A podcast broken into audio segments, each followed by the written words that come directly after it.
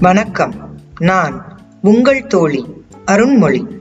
இனிமேல் என் மனங்கவர்ந்த எழுத்தாளர்களின் கதைகளை உங்களுக்காக சொல்லத் தொடங்குகிறேன். நம் அனைவருக்கும் ஸ்கூல் மற்றும் காலேஜ் நாட்கள்தான் மிகவும் இனிமையானவை. அந்நாட்களில் நாம் ரசித்த அனைத்தும் நம் மனதில் என்றும் பசுமையாக இருக்கும் அல்லவா? என் காலேஜ் நாட்களில் நான் மிகவும் ரசித்த கதாசிரியர்களுள் ஒருவர் பட்டுக்கோட்டை பிரபாகர். இவரது துப்பறியும் நாவல்கள் தான் மிகவும் பிரபலம். ஆனால் அவர் அருமையான சமூக நாவல்களும் சிறுகதைகளும் எழுதியிருக்கிறார். அவரது சிறுகதை தொகுப்பிலிருந்து என்னை கவர்ந்த ஒரு கதை. இதோ உங்களுக்காக கதையின் தலைப்பு நேர்மையே நீ இன்னும் சாகவில்லை. ஈன்றால் பசி காண்பானாயினும் செய்யற்க சான்றோர் பழிக்கும் வினை. இது குரல். பெற்ற தாய் பசியில் வாடும் நிலை ஏற்பட்டாலும் அதைக் கண்டு வருந்தி மேலோர் பழிக்கு ஆளாகும் செயல்களை செய்யக்கூடாது. இது பொருள். கதைக்குள் செல்லலாமா? திருச்சி பாலக்கரை பஸ் ஸ்டாப்பில் பத்து பழாப்பழங்களுக்கு நடுவே ஓர் நெல்லிக்காய் போல் பளபளக்கும் மனிதர் கூட்டத்தின் நடுவே அழுக்கு திட்டாய் நான். இரண்டு மாதம் கண்ட தாடி. என்னை மறந்த தலை. படு ஆழத்தில் கண்கள். எப்போதோ துவைத்த சட்டை. செழிப்பாய் இருந்த போது தைத்த பேண்ட் ஒரு காலத்தில் கருப்பாய் இருந்த ஷூ இது நான். நான் ஏழை. என் குடும்பத்தின் ஒரே சொத்து இந்த ஏழ்மைதான். மண் குடிசையில் மங்கிய விளக்கில் மணவாழ்க்கை புரிந்ததில் மகன்கள் இரண்டு மகள்கள் இரண்டு. கூலி வேலையில் ஜாலி வாழ்க்கை எப்படி முடியும்? தினம் தினம் பிரச்சனைகள். ஒரே ஒரு பிரச்சனை தீர்ந்து விட்டால் மற்ற பிரச்சனைகள் பறந்துவிடும். அது வயிற்று பிரச்சனை.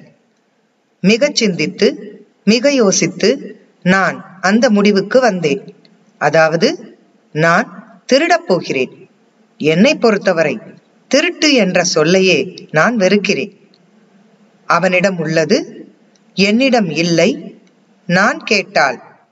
அவன் தரமாட்டான். அதனால் கேட்காமல் எடுக்கப் போகிறேன். இதனால் அவன் குடி மூழ்கி விடாது என் குடி வாழும். இதில் தவறென்ன? ராம்ஜி நகர் செல்லும் பஸ் ஒன்று வந்து நின்றது. அத்தனை பேரும் அடித்துக்கொண்டு ஏற நானும் ஏறினேன். அமர இடமில்லை. நின்றேன் என்னை நானே திடப்படுத்திக் கொண்டேன். வாழ்க்கையில் இப்போது முதல் முதலாக திருடப் போகிறேன். முன்னாடி போங்க சார் என்று கண்டக்டர் சொல்ல நகர்ந்தேன். கண்களை இடுக்கி ஆராய்ந்தேன். எனக்கு முன்னால் அந்த ஜிப்பாக்காரர். ரொம்ப சுவாரஸ்யமாக சீட்டில் அமர்ந்திருந்தவர் பிடித்திருந்த பேப்பரை ஓசியாக படித்துக் கொண்டிருந்தார். ஊதி போன அவர் பர்ஸ். கொஞ்சமாக தலையை நீட்டிக் கொண்டிருந்தது. எனக்கு வியர்த்தது. மெதுவாக அவரை அருகில் நெருங்கி அவர் ஜிப்பாவின் மீது மற்றவர் பார்வை விழாமல் வாகாக நின்று கொண்டேன். பின் மெதுவாக இரு விரல்களால் கொஞ்சம் கொஞ்சமாக பர்ஸை மேலே தள்ளினேன். பர்ஸ் என் கைக்கு வந்தது. அடுத்து வந்த ஜங்ஷன் ஸ்டாப்பில் பஸ் நின்றது. வேகமாக இறங்கினேன். பஸ் சென்று விட்டது. நிம்மதி பெருமூச்சு விட்டேன். நீ செஞ்சது ரொம்ப தப்பு என்றது ஒரு மனம். சரிதான் போடா என்றது மற்றொரு மனம். நான் வேகமாக நடந்து ஒரு ஹோட்டலுக்குள் நுழைந்து கை அளம்பும் இடத்தில் பர்சை பிரித்தேன். என் கண்கள் விரிந்தன. இருபதுக்கும் மேற்பட்ட நூறு ரூபாய் நோட்டுகள் அப்புறம் நிறைய சில்லறை நோட்டுகள் மேஜை மேல் அமர்ந்து வயிறு போதும் போதும் என்று கெஞ்சும் வரை சாப்பிட்டுவிட்டு வெளியில் வந்தேன். முதல் வேட்டையிலேயே எனக்கு இவ்வளவு அதிர்ஷ்டமா? பீடா வாங்கி சாப்பிட்டேன். எதிர்சாரியில் பதினைந்து அடி உயரத்தில் ஒரு கதாநாயகி கவர்ச்சியாக சிரித்தாள். சினிமா பார்த்து எத்தனை நாளாகிறது இன்று அவளையும் குழந்தைகளையும் அழைத்து கொண்டு சென்றால் என்ன? முதலில் ரிசர்வ் செய்ய வேண்டும். தியேட்டரை பார்த்தேன். கலையரங்கம். அருகில்தான். நடந்தேன். மறுபடியும் என் உள்ளத்தின் மூளையில் அந்த ஈனக்குரல் தப்பு தப்பு நீ செஞ்சது ரொம்ப தப்பு என்றது. தப்போ சரியோ செஞ்சாச்சு. இனி வருத்தப்படுறதுல அர்த்தம் இல்ல நாட்டுல எவன் யோக்கியனா இருக்கான்? லஞ்சம் இல்லையா? ஊழல் இல்லையா? எது நடக்கல? நான் என்ன திட்டம் போட்டு பேங்கையா கொள்ளையடிச்சேன்? ஏதோ என்னோட தேவைக்காக கொஞ்சம் எடுத்தேன் என்ற அதே உள்ளம் நியாயவாதம் பேசியது. ஸ்டேட் பஸ் ஸ்டாண்ட் அருகே வந்தபோது ஒரு கூட்டம் என்னை கவர்ந்தது. பாதையோரத்தில் பத்து பதினைந்து பேர் கும்பலாக நின்று எதையோ எட்டி பார்த்து கொண்டிருந்தனர். மனிதனுக்கே உரிய ஆர்வத்தில் நானும் நின்று எட்டி பார்த்தேன். ஒரு வற்றலான வயதான அம்மாள் மயக்கமாக கிடந்தாள். எலும்பு தெரியும் உடம்பு. பசியை பறைசாற்றும் பரிதாப முகம். பாவம் சார். நடந்து வந்துகிட்டே இருந்தாங்க. திடீர்னு மயக்கம் போட்டு விழுந்துட்டாங்க. ஒண்ணுமில்ல. பசி மயக்கம். தள்ளி போங்க சார். காத்த விடுங்க. எல்லோரும் பேசிக்கொண்டுதான் இருந்தார்கள். யாரும் உருப்படியாய் செயல்படுவதாய் இல்லை. எனக்கு பதை பதைத்தது. என் இனம். என்னை போன்ற ஓர் ஏழை. நான் உதவ வேண்டும். பக்கத்து ஹோட்டல்ல காஃபி ஏதாச்சும் வாங்கி கொடுங்க சார். என்றார் ஒருவர். இந்த உருப்படியான யோசனையை சொன்னது யார் என்று திரும்பி பார்த்தேன். அவர் அதற்குள் பத்தடி சென்று விட்டார். சரிதான் காஃபி வாங்கத்தான் போகிறார் என்று நினைத்தேன். அவர் ஸ்ரீரங்கம் டவுன் பஸ்ஸில் ஓடிச் சென்று ஏறினார்.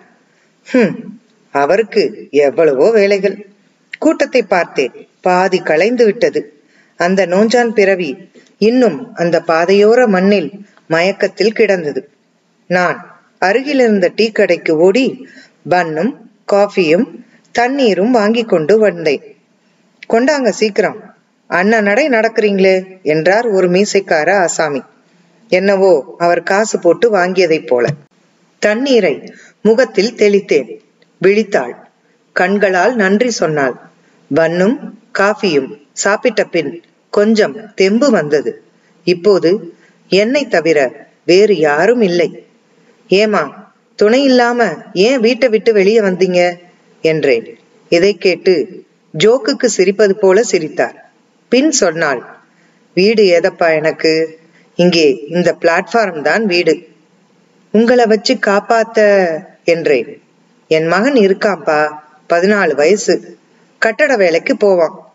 ரெண்டு நாளா பெஞ்ச மழையில அவனுக்கு வேலை இல்லை.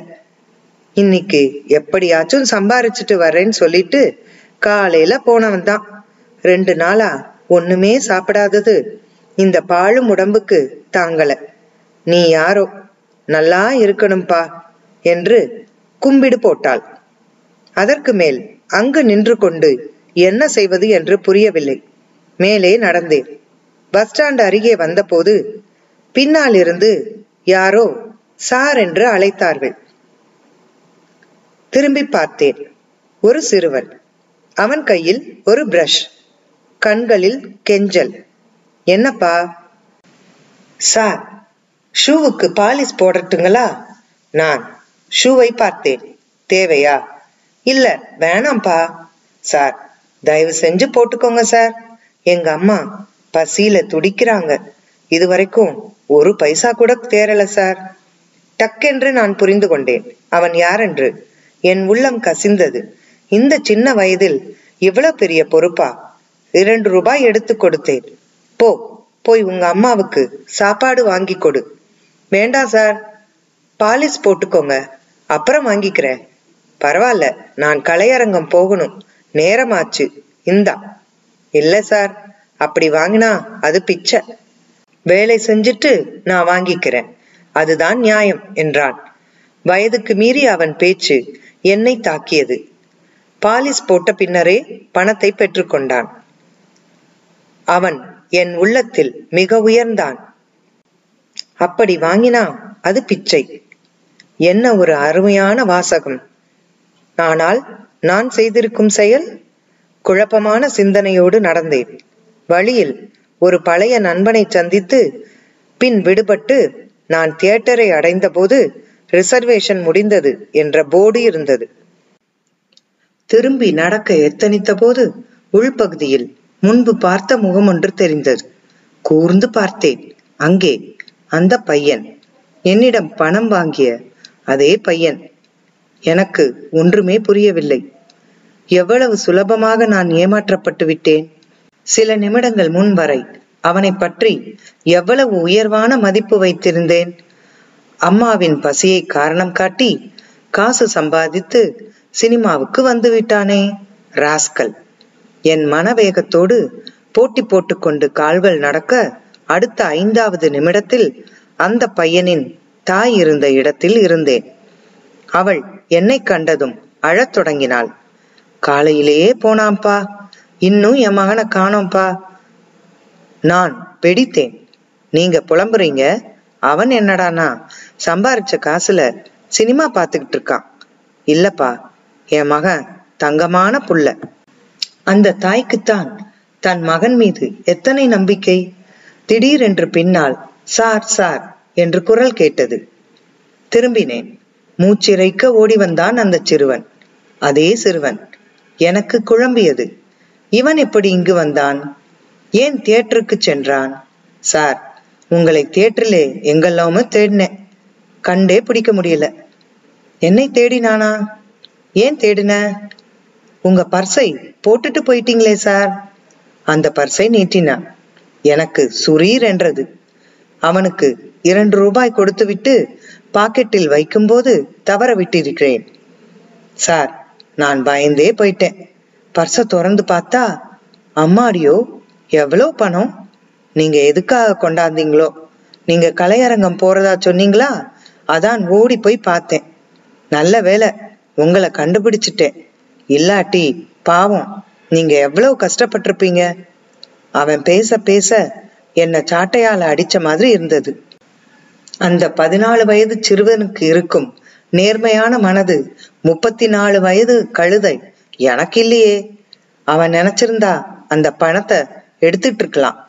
அவன் நேர்மை அவன் செயல் அவன் பேச்சு என்னை வெகுவாக பாதித்தது. தம்பி என்று அவனை அணைத்து கொண்டேன். என் கண்களில் சில நீர்த்துளிகள் திரண்டன. நடுங்கும் கரத்தினால் பர்ஸை பெற்றுக்கொண்டேன் அடுத்த அரை மணி நேரத்தில் நான் பாலக்கரை போலீஸ் ஸ்டேஷனுக்குள் நுழைந்தேன். அங்கு அந்த ஜிப்பாக்காரர் அமர்ந்திருந்தார். நான் பர்ஸை இன்ஸ்பெக்டரிடம் தந்தேன். சார் பஸ் ஸ்டாப்பில் கடந்தது என்றேன். அந்த பெரியவர் பர்ஸை பார்த்தபின் முகம் மலர்ந்தார். என் கைகளை பிடித்து கொண்டார். மிக உணர்ச்சி வசப்பட்டு நான் தழுதழுக்க பேசினார். தம்பி நீ நல்லா இருக்கணும் தம்பி. இது என் கம்பெனி பணம். ஒரு பார்ட்டி கிட்ட வசூல் பண்ண பணம். இது கிடைக்கலனா என்ன வேலையை விட்டே நிப்பாட்டியிருப்பாங்க. என் குடும்பமே திண்டாடி போயிருக்கும். நான் வெளியில் வந்தேன். சத்தியமாய் இனி திருடப் போவதில்லை.